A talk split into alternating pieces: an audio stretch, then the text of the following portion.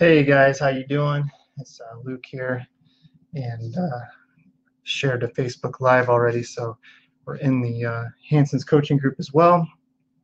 Thanks for everybody who is here right now. What do we have? We have Michael, Marty, Michaela, and Donal.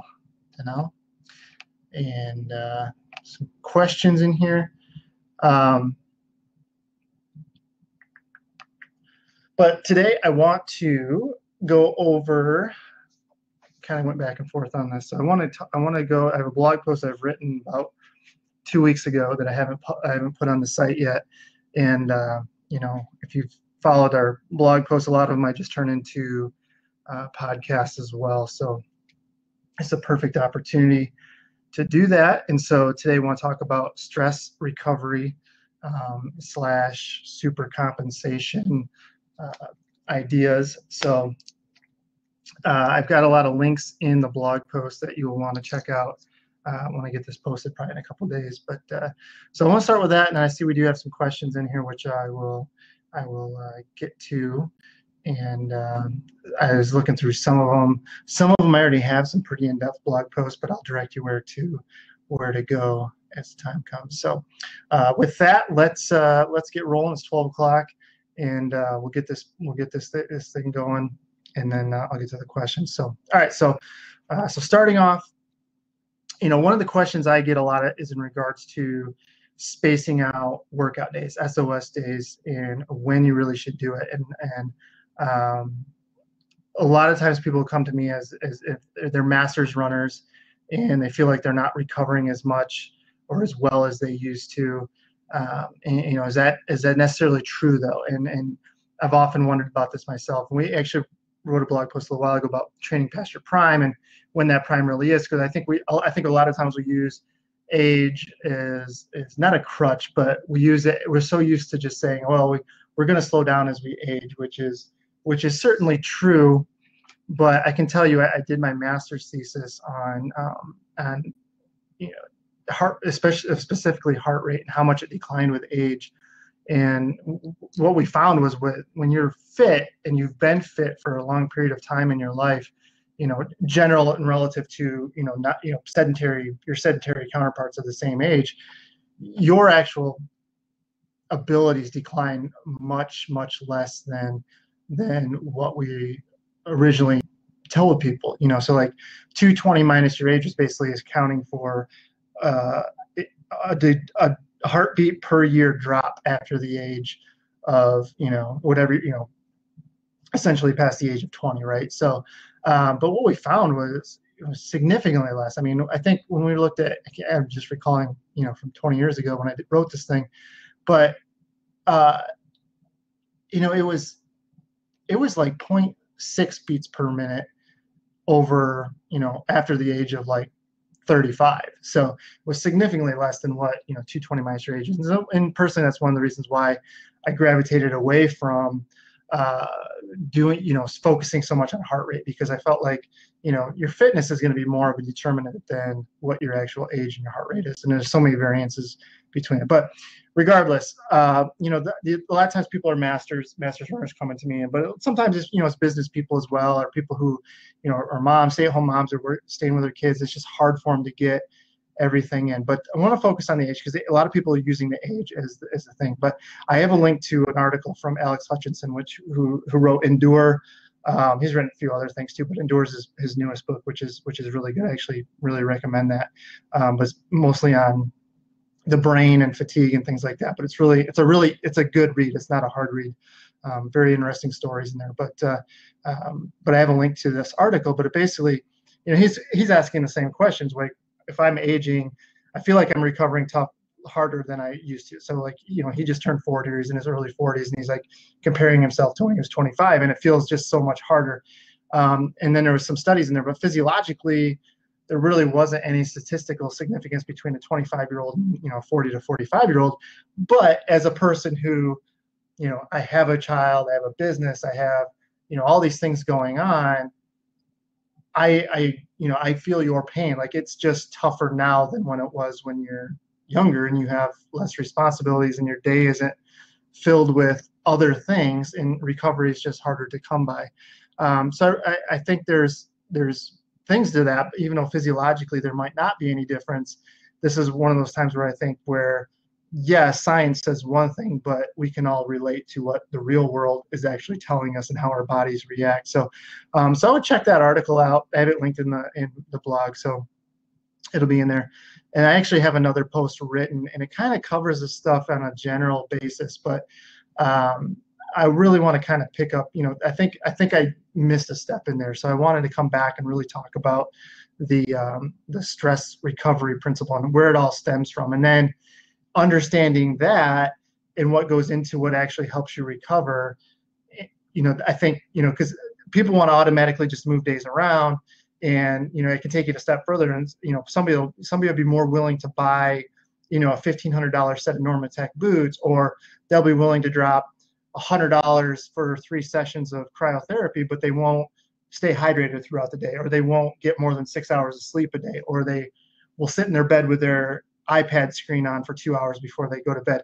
And those things are way cheaper to fix and more effective to help you recover than spending these hundreds of thousands of dollars on these other things. So, uh, you know, whether it's just, you know, convenience or the idea of thinking that something, just buying something is automatically going to make it work, you know, I don't know. And I'm, you know, I've definitely fallen victim to that too.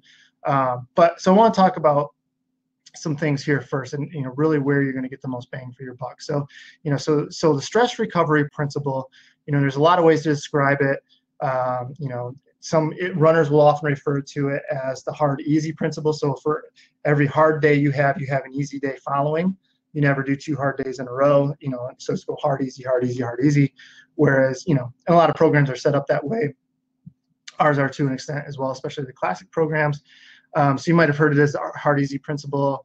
Some a lot of you have probably heard of it as the super compensation principle. So um, your body reacts to the decline uh, or the stress put on it by a workout, and then super compensates by over adapting to that, and that's where our training adaptations come from. But you know, you know, regardless of title, the pre- the premise is the same. Your body uh, likes to be in balance or homeostasis, and then when you exercise above what you're used to doing, you break that balance. So when we exercise at a harder intensity, and this could be longer duration or a combination of duration and intensity, it causes the body to be fatigued. So the body is really good at adapting to a stressful situation. So it will begin to adapt and prepare itself for the next time it is, is exposed to that stress. So basically, what your body is saying is, wow, that sucked. I don't want to go through that again. So it makes these adaptations in order to be better prepared for that situation next time. And so that you get into, then you get into other issues where um, I don't think we'll really talk about today, but essentially where, you know, over time, the stimulus you need to adapt is going to be more and more and more.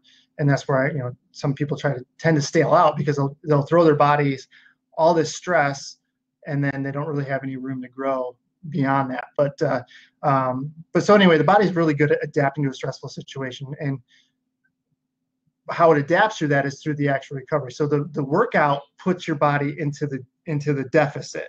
And then how well you recover from that will really dictate how well you adapt to that training. And that's where we t- that's where we tend to screw it up is we feel like all the adaptations are coming from the hard work. And in reality, the hard work sets in motion the bodies need to recover and the recovery is what promotes the adaptation. So, um, so that's why I'm always harping on you. Faster isn't always better, right? You just need to you just need to put yourself in a deficit in order to recover from that. And so, going harder is only going to mean that you need to recover better. And if you're already struggling with recovering from doing the paces or the workouts you're supposed to be doing, then you just make it even that much harder for yourself, and you're really kind of counter counterproductive on that. Okay, so now if we cover from that work, we are becoming faster. We're becoming fitter. Our fitness is gradually increasing every time we do one of those workouts. Um, and then we become better adapt. We can handle those workouts better um, over over time. But if we expose the body to hard work before it's ready, whether too short of recovery time or just not doing the right things between workouts, that's when we really make it hard for our bodies to adapt. So we we ultimately just keep digging that deficit a little bit more and a little bit more and a little bit more, and then this is where a lot of you will be, you know, talking about how great you feel early on in the segment, and then you get to six weeks out from your, your race and you're you're a wreck, right? And this is essentially what has happened is a lot of times you've dug that hole too deep too early and then by the time you get to the taper you're not it's not enough time you know 10 days two weeks three weeks might not even be enough for you to actually recover. So um, you just have to be really careful with that. So so in short all the hard work you do you have to recover for a certain amount. And the, the idea is to be the the idea can be sound for the one to two days right after a workout to a full year of training differences. So we look at a model, you know, the same model is good for, you know, one workout. It's good for what a week would look like. It's good for what a whole training segment would look like. And it's also good for what a whole year would look like. So, um, but for now, the hard work has to be followed by recover, recovery of some form and duration. All right, so um, I have a chart on here what, what it looks like in the blog. But basically, you know, you have your baseline fitness, and ideally you do a workout, you dip below that baseline, but then your body reacts and then you're you're more fit. And then over time, but the, the thing with that is if you don't do a workout soon enough, then it, it's it's too much and you actually creep back down to the baseline. So I should probably just read read what I have written and that'll explain it. So uh, so to close out our description discussion on this principle, um, I have a figure in the blog. Take a look at it. But while doing hard workouts too close to each other exposes the body to stress too often, the opposite can be just as bad. So if we only do a workout every four to five days, then we don't expose the body to stress often enough, and basically we creep back down to that baseline. And this will mean long training segments to make marginal fitness gains in fitness. So if we only do one workout every four or five days, then it's gonna then then you are gonna need like a 20 week segment. You're gonna need a 24 week segment. But if we can balance that out, we can shorten those segments segments up. But um, I mean, it'll just take a long time to see really any true gain in fitness. Um, and it's a delicate balance when it means that you or me as your coach or whoever you have as a coach should learn over time what that balance looks like for you because how you recover is going to probably vary on what you do, you know, and we'll talk about that in a second. So, um, so what we just discussed is was the two most basic of situations. So the, the question becomes, how does how does our training look over weeks and months? And luckily, the model that I have in here, you can see that can really represent what a week and, and, a month and you know what I what I had mentioned before, what everything looks like. It's really can be extrapolated out from a day to what a year would look like. Um, but I have five five most common scenarios where um, runners training typically goes, and this can represent a week or two or an entire entire segment. So um, the factors in, in recovery are, are, are there's a lot of there's a lot of factors. We'll talk about those right now. But in, in general, a single bout of hard work can take anywhere from 24 to 72 hours to recover from. So that's a that's a pretty big range, right? That's one to three days recovery from a workout. And as I mentioned, that's probably going to be different for different workouts. So you might be re- recover from a long run and feel ready to go the next day, depending on how hard you ran that long run. Whereas you might do a speed workout and you're wrecked, right? So you don't have any, you know, you, you might be out of commission for uh, a few days, you know, so it really depends. So knowing yourself is a huge, huge factor. And so um, I'm re- by knowing yourself, knowing how long it takes to recover from something and what is going to take a long time, what's going to recover from quickly. And some of you recover quickly from speed. Others seem to be pretty beat up after a few days. And so you get that a lot right now. So all you speedsters or people who are running your first, second marathon, seeing how much you struggle with tempo runs, it kind of makes sense because you're so used to running shorter, shorter races like 5Ks and 10Ks maybe that you bounce back from those those things pretty quick. But the long tempo run is really something pretty foreign to you and just takes a long time to recover from. So it makes it it makes it important to note those things and then you can really determine how far you can space those things out. So, um, in short, some workouts may only take a, a, day or two. Others might take two to three days. But in reality, I try to not have anybody go longer than three days after anything that they do, regardless of how well they recover from it. Because after the three days, then you really start kind of creeping back to that original baseline of fitness.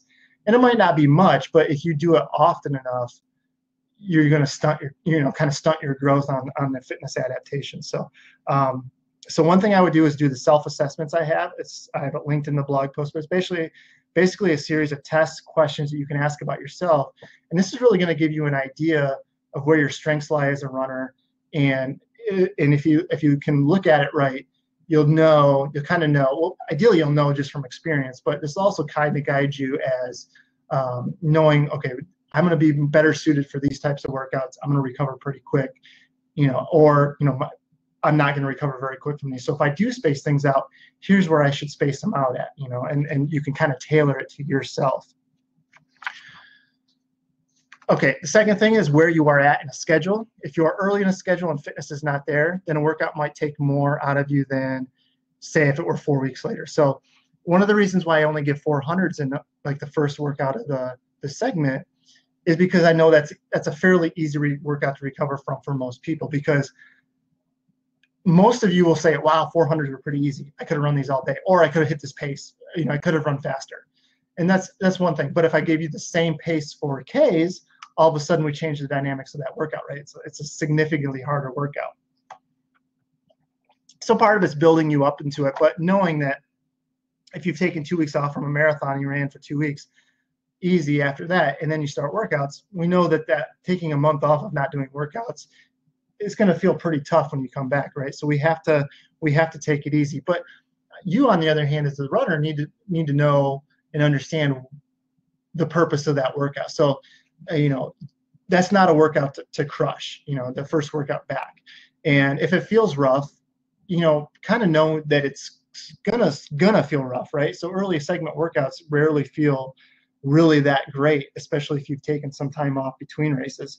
You really kind of you're kind of starting back to where you were, you know, a few months ago, but you're still higher than what your original baseline level was, you know, your last segment, right? You're still in better fitness, but it's been so long ago that you probably don't even really remember how much slower you were at that other segment, right? And then of course right now we're, you know, July 10th, the recording of this, you know, if you're in a, you know, starting a marathon segment you know, even like two, three weeks ago, you know, all of a sudden went from running in spring weather to summer weather, and it's a big difference. So knowing knowing what you're talking about. So uh, again, a blog post I have on this is five early pitfalls, which I have linked uh, in the blog post. So um, ideally, what I'm saying here is early season, don't rush the issue, right? Just let your fitness kind of occur naturally.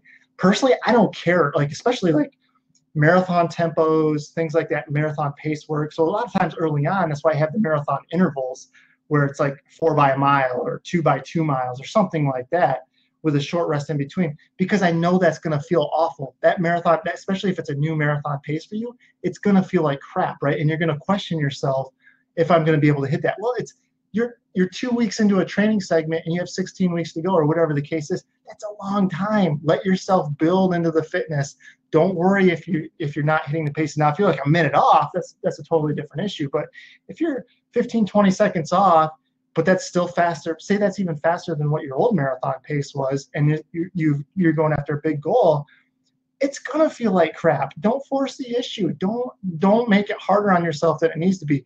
If it you where you need to feel fit is two to wait two to eight weeks out from the marathon segment.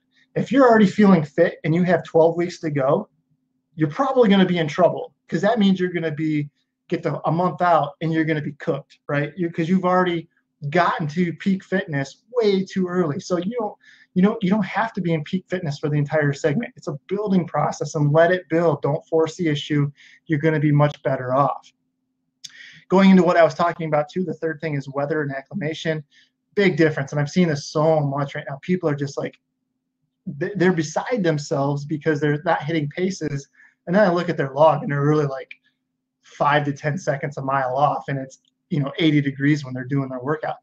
It's going to be tough. You know, you, you're especially like, you know, I always talk about, you know, I always get flack from people who are in Southern climates like, well, we train in this all year. It's not a big deal. I'm, I'm used to it. Well, yeah, you're going to be used to it because it's, it's like a person who lives at altitude versus somebody who's coming up from Detroit to, you know, Boulder. You know, there's going to be a huge difference there. But for most people, you know, you're looking at a situation where you you really go through a lot of different temperatures all year. Like, you know, this was one of the coldest winters we we've had, and then we seemingly went straight to summer. We didn't even get a spring, so usually we use that spring to adapt a little bit to the the different weather uh, temps and stuff, and it really basically went from 50 to 85 overnight. And and you're like, boom, it's a big shock to the system. So, you, you know, it's I don't know if it, people think it's a sign of weakness or what, but you really, I mean, it's a big shock to the system, and you you got to kind of treat it as such. Now, now if you're really trained and you're getting to August and September and you're getting these warm days, and you find yourself really falling behind still, then you might have been a little too aggressive. But adjusting early on is going to take a big, big part of that. So use use the calc use the calculator if you have to. How I'd use the calculator is, you know, if you're if you're a person who's used to fairly warm weather, but then all of a sudden you got a fairly hot day, you know, you're going to be you're still going to probably be able to get closer to your original paces. Whereas you take somebody who is like used to 50 degree weather, and all of a sudden they get a 75 degree day, you know, that's going to be a bigger adjustment for that person. And then over time, you know, ideally over summer, everybody's kind of creeping down closer to their original paces, and that should really be your goal. Is in four to six weeks, am I am I creeping closer to my my goal paces? If that's true, then then you're definitely getting fit. But if you find yourself falling further and further back, then you probably overdid it. Maybe you need to adjust your paces and things like that. So big thing is though, like you know, you definitely have to take those things into account. And if you don't, especially early on, you might find yourself in trouble because really what you do is you you all you're doing is think about that deficit that we keep talking about. Every time you over you overextend yourself, you're going to be digging that deficit a little bit deeper. You're digging that hole just a little bit deeper, which means either you have to take more steps in recovery or you're going to have to space workouts out a little bit more. Okay, post workout nutrition, big one. Um,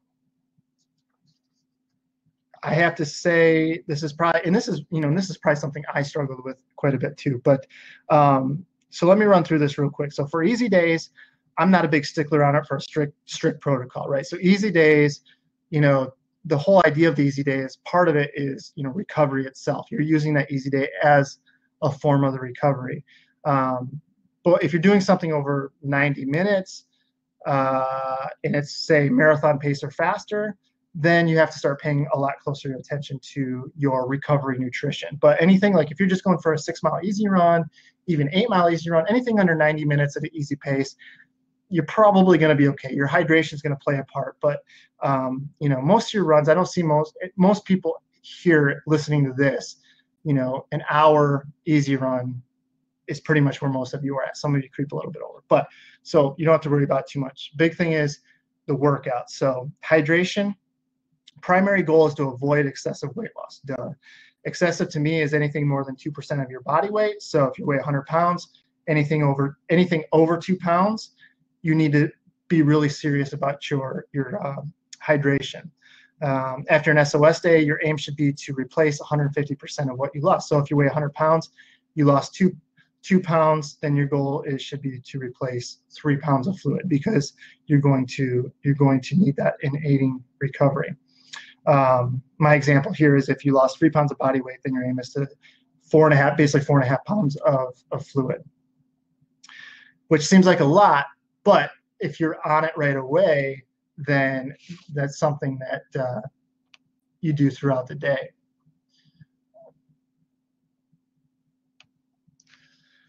Now, carbohydrate, one point, I, this is post workout again, 1.2 grams per kilogram of body weight. So that one kilogram is 2.2 pounds. So you want to replace that as soon as possible. Um, I think for most people, that's going to be 50 to 75 grams of um, carbohydrate, maybe a little bit more, maybe closer to 100 for for some. Repeat every hour for the next three hours. So as soon as you get done with that workout, boom, you're hitting you're hitting the protein and the carbohydrate. We'll talk about the protein in a second but you're hitting the carbohydrate because what you've done with a workout is you depleted your carbohydrate store. So your body will store more carbohydrates, but it actually needs the carbohydrates to do it, right? So you've taken yourself to the deficit. Now you give your body the tools it needs to fill that deficit back in. And part of that is the carbohydrate. So people always on me about the the low carbohydrates nonsense there's a time and a place and everything but if you go to extremes on anything you're gonna you're gonna end up hurting yourself and especially if you do it for long periods of time that's another another discussion but i always have to i have to address that I always have to address that uh, replenishment is key because carbohydrate is taken first into the liver. So you have to think about what the what's happening with the body. So you gone, let's say you went for a long run, you went for a 16 mile long run, pretty, you depleted yourself pretty, pretty well. You're pretty much into the well. You've depleted muscle glycogen, but also what's happened is your liver glycogen's gone down and your liver glycogen is is huge your liver glucose is huge right? Because that's what's feeding your brain and your central nervous system. And believe it or not your body is very good at wanting to stay alive right? So the first thing it's going to do is going to keep your brain and your central nervous system firing on all cylinders. So what's going to happen is the carbohydrate you take in right away is going to first go to the liver not the muscle. So the faster you get the liver glycogen replaced the faster it's going to go into the muscle glycogen. The faster you're going into the muscle glycogen, the faster you're depleting the stores, the faster you're starting the recovery process. So it all is timing. Um, so one note here, if you do a hard workout or you only take in modest amounts of carbohydrate, or a lot of you are in a situation where you're both, you're doing a hard workout and then don't eat very much, then carbohydrate can take over 24 hours or more before it's actually replenished. So if you're going to do a workout, let's see, the Tuesday to Thursday example is a very good, very good example. So you did a hard work, say you did a hard speed workout on Tuesday, you had Wednesday off, but since you didn't replace the carbohydrate because you're you're taking, you know, whatever, a lot of you just don't eat enough carbohydrate to begin with, but you don't replace what you burn, then you go into Thursday's workout and you don't have the glycogen to get you through that workout. And it's amplified right now in the summer because even if you're running the same pace, the actual intensity is higher. And if the intensity is higher, that means you're burning through more more glycogen faster. So in three days, you've really dug a hole that's going to take quite a bit of time to get out of. And so that's why a lot of you are struggling with your tempo runs, or you get through your tempo runs and then you struggle with your long runs. And a lot of it's because of that. You just haven't replaced what you what you've burnt so third is protein ingestion there. So short term, what protein taking in protein, especially right away, will do at right after a workout, it stops the continuation of muscle tissue breakdown. Um, so and it starts the process of protein synthesis or building new protein from amino acids. Um, that's why branched chain amino acids are thought of as being very important, although studies, you know, kind of wishy-washy on it. But the point is you stop the breakdown of the muscle tissue, which is key, right? Because a lot of our problems are we lose muscle mass through training, and that's the last thing we want to do. We don't want to lose muscle mass. We want to maintain muscle mass. Um, so the, the immediate effect is you stop the muscle damage from a tough workout.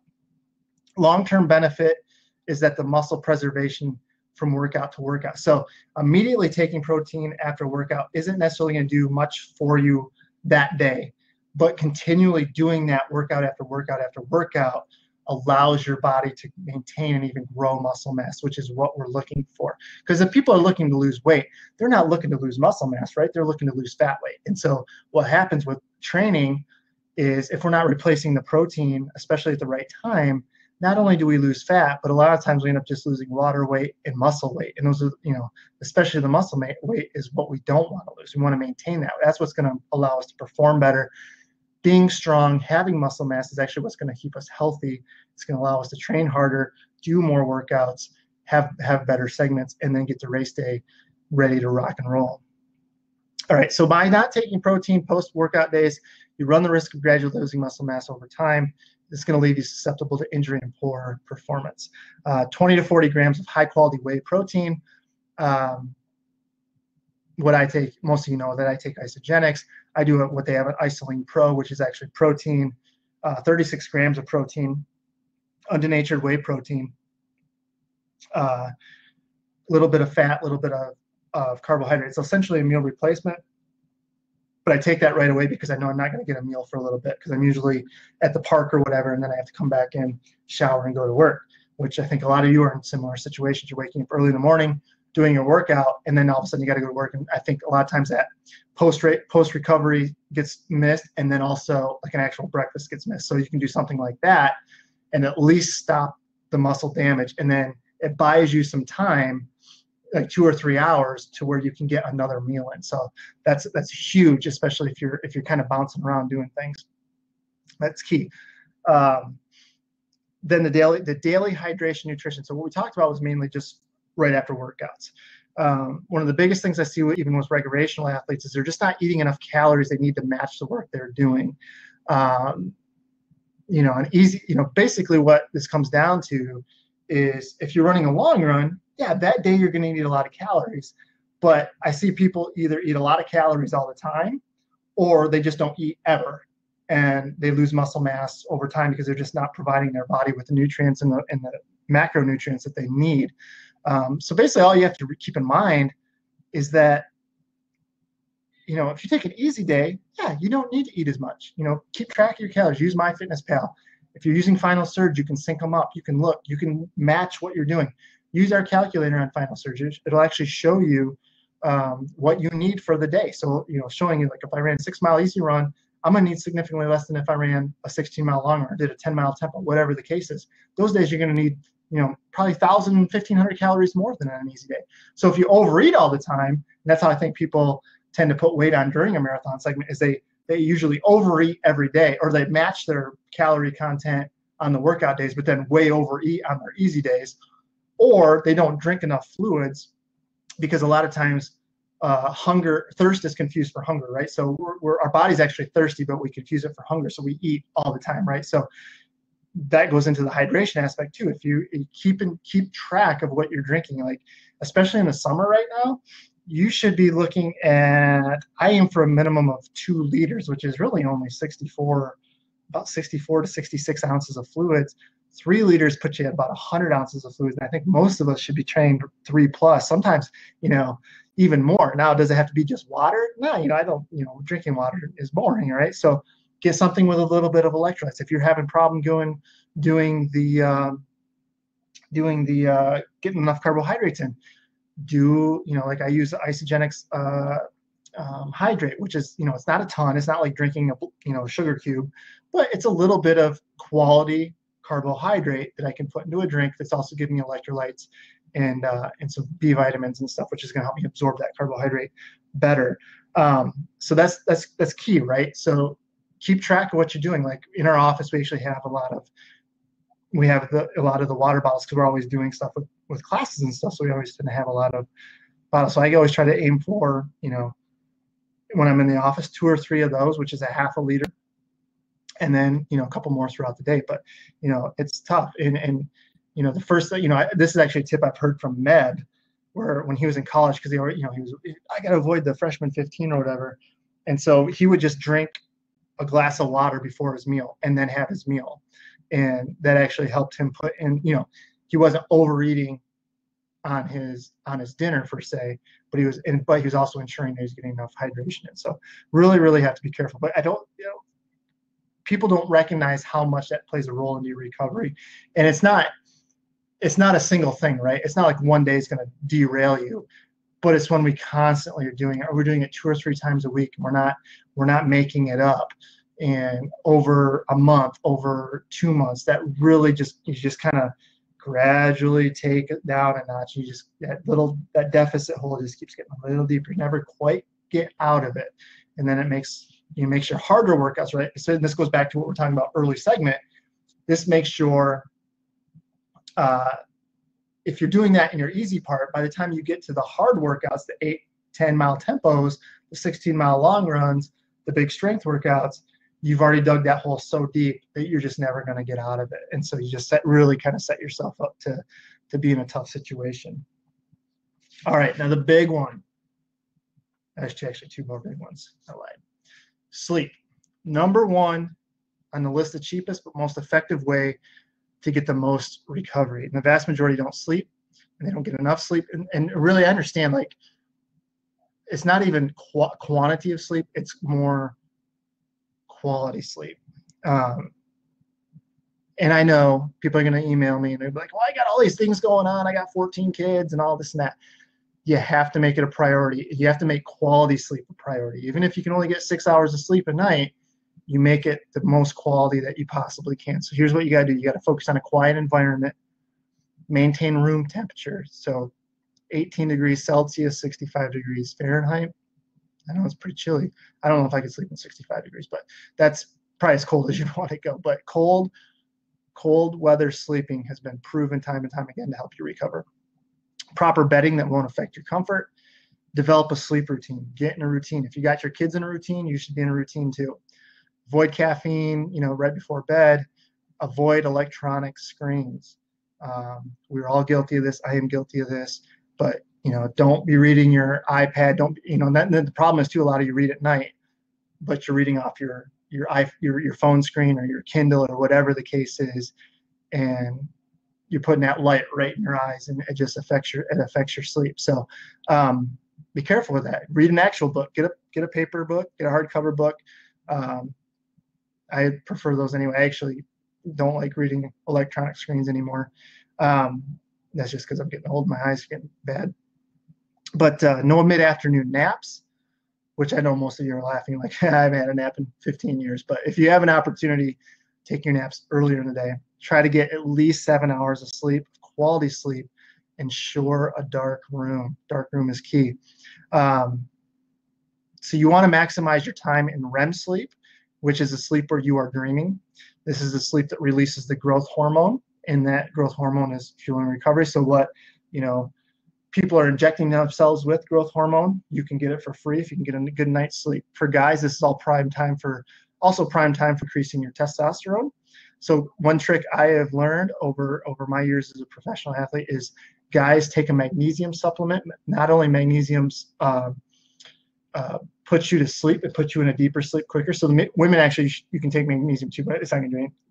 you're not gonna you're not gonna be shooting yourself up with steroids if you're asking. But for guys, magnesium will not only put you into sleep, but magnesium is also a part of testosterone. So if you're supplying that part to your body, you can actually build testosterone and get a good night's sleep too. So I've actually, you know, I, I, you know, part of I was actually when after my wife and I had our first child, we were trying for a second kid, and between her, she had some issues, and I had low testosterone, which is basically just from 15 years of, of hard training, right? So, um, but I didn't want to get a TUE for performance, you know, that's essentially why Ryan Hall retired because he was in the same situation. He's like, I didn't want to get a TUE. I don't believe in it. I don't think I should have it to compete. And I kind of felt the same way. And so I was like, well, how can I do this, you know, naturally? And, and that was one of the things I found was just taking a magnesium supplement. Most guys are deficient in magnesium and it's a building block for protein, but it also helps put you into sleep. So, um, so just keep that in mind, just a, a thing to think about. And then if you nap, either keep it to under 20 minutes or go long at 90 plus minutes because at the 90 plus minutes, you're actually going to be getting into the um, the REM sleep. At 20 minutes, you're just kind of doing a power nap, but it actually can uh, keep you alert, things like that. Um, anything in between really just kind of makes you groggy, and it doesn't do anything for uh, hormone release, which is why you want, if you're going to go for a long nap, uh, then uh, you want to make sure it's over 90 minutes, and then you'll actually release the hormones. Uh, and I have infographic linked here to actually give you a, a, little visualization of what we just talked about. All right, and the last big thing I have here, and then I'll wrap it up here. So sleep, if sleep was the number one list on the list of cost effective of cost effectiveness, then proper pace is, is number one A. Um, you really, really have to adhere to that. And I understand I understand the whole idea of like, well, I want to push myself. However, most of you are already pushing yourself with what you're asking your body to do. So there's no need to go above and beyond. And from a from a mentality standpoint, some of you, if you if you train, if you race how you train, then you're really setting yourself up for failure. Because if you just push, push, push on all your workouts, what's going to happen when you get in a race? You're going to push, push, push, push, push because that's what you're used to doing every day in training. And I don't want that, especially for the marathon. I want you to be patient, patient, patient, and then have enough in the tank to push later on. And so that's why I really harp. Another reason why I harp on paces all the time because I most of you don't have that patience because a lot of times, and I understand. I'm and when I I'm not picking on you because I've done a lot of the same things, especially earlier in my career. Um, but uh, you really want to you really want to learn that patience and learn how marathon, especially how marathon pace feels. And then once you get into a race where um, you know it feels easy, well, it should feel easy the first 10k, right? If you're already pushing the red line 10k into a marathon, um, you still have 20 miles to go, guys. That's gonna, not going to really end well. So really, really want to learn that patient. I really want you to learn that patience. All right. Okay, biggest problem I see is easy runs. Let's say you run a hard tempo on on Thursday, you'll be pretty depleted. So you do well with your recovery, but not perfect. Then you feel pretty okay on Friday, and you end up running your easy day, say 30 seconds per mile too fast. Or you just had to stay at the fast end of your given range. So a lot of you guys look at that range on on final surge and stuff. You're like, well, if it says nine minute nine minutes to 10:30 pace, I'm gonna be nine minute pace. Um, you really don't have to be. You could be 9:30, 10 minute pace, but uh, a lot of times you just want to keep pushing that because I don't know if it's because you feel like you're not getting a, the same amount of, of adaptation, and actually you might actually be getting more if you slow down a little bit. But in any case, then Saturday, say a 10 miler, um, which isn't an easy run, but it's not a workout. It's kind of a tweeny, a tweeny run. So you, again, you're not quite back to your baseline. Then you get to the 16 miler on Sunday, and you push, put yourselves ourselves worse off than we were Thursday after the tempo run because we've just kind of completed that run.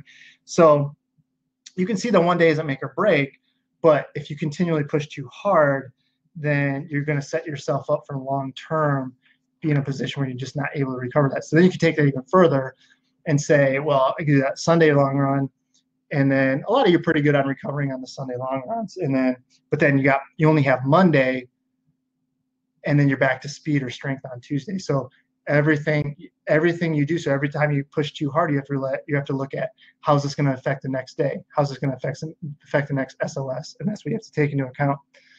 Um, so these are basic the, the six basic factors for me. Um, we can go into other factors but uh, if you can't acknowledge and master these then it doesn't make any sense to talk about massage normatec boots cryotherapy this and that acupuncture, whatever, cupping, whatever you want to talk about. It doesn't make sense to talk about those if we can't do this stuff well. This stuff is cheap, especially relative to what you would be willing to pay for other stuff that is going to give you marginal gains compared to what this will give you for the price. Um, so really, really focus on on that. So, um, and in the blog, I have a two week block. I have 13, week 13 and 14 of the classic advanced schedule. Um, beginner is slightly less mileage, but the same setup, right? So you basically have Monday easy, Tuesday strength off, Wednesday tempo, Thursday, Friday, Saturday, Sunday long run, and then um, there you go. So what I want you to look at, I want you to go in and look at this chart, really kind of where your focus should be. Um, so like for Tuesday strength, your focus should be SOS nutrition, recovery nutrition, sleep, and eat to drink to the day. Boom. Then Wednesday you have off. Just make sure you're recovered, doing whatever you have to do. Maybe you gotta, maybe you can take a nap that day, or you can sleep in a little bit because you don't have to get up at 4:30 to run. Maybe you can make that happen. Then again, just you know the little things, but but you can see by looking at that, your primary things are eating and eating and drinking to the day's needs, and focus on your post race nutrition and hydration, and then get to sleep where you can and make sure the sleep is quality. If you can do those things, I think a lot of times you will set yourself up to where you don't necessarily need big recovery times. You don't need to take three days between uh, workouts. But if you do all those things and you still find yourself in trouble, then we can actually go in and talk about what you need to do. We've talked about that in other things, but I think understanding the stress response recovery, the, the whole cycle and what is a factor into it is going to allow you to make better choices for the day. And I'm not saying you're making bad choices. I'm saying, you know, but it's easy to get out of the habit. And I think, you know, part of as a coach, I want you to just say, look beyond just what you're doing for the running part. You know, that's why they really say running is a lifestyle because it's not just going out and working out. It's then how you handle the pre and the post of that too. So it really is something you have to think about a little bit throughout the day. So in any case, I hope you find that helpful and just look at look at what I have linked in there. Look at some of the, the, the infographics and stuff like that, and you should be pretty good. So, all right, I will uh, go into a couple questions real quick. Uh, so Caesar is asking basically saying if I lose 30 to 40 seconds oh, due to congested streets, um, and it looks like you're running you're running New York City in November. Well, the thing with New York, I mean, you're going to lose 30 to seconds in the first mile just because you're going uphill over a bridge, but then you're going to get 20 to 30 seconds back because you go down the other side of the bridge. And I get it's congested, but it's also like eight lanes of road, so you have more room than you think. But say you lose some lose some time. Okay, so you lose 40 seconds over the first basically 10k. That still gives you 20 miles to make up 40 seconds, which is you know what three three to four seconds a mile. If you're losing 30 to 40 seconds, that's not even that. So if you lose, math is not my. So if you lost, say you lost 40 seconds divided by 20 miles, you have to, you have to make up two seconds a mile the rest of the way. That's well within the standard deviation of just your normal pacing, right? So I don't think you really have to put any specific effort into it. I think you just have to run, let it work out how it is, try to take the tangents as much as you possibly can. And then I think you're just natural pacing will, will because especially in New York, I mean, you're going to have, you come off the bridge at 25K on the First Avenue, you're probably going to be 20 seconds fast right there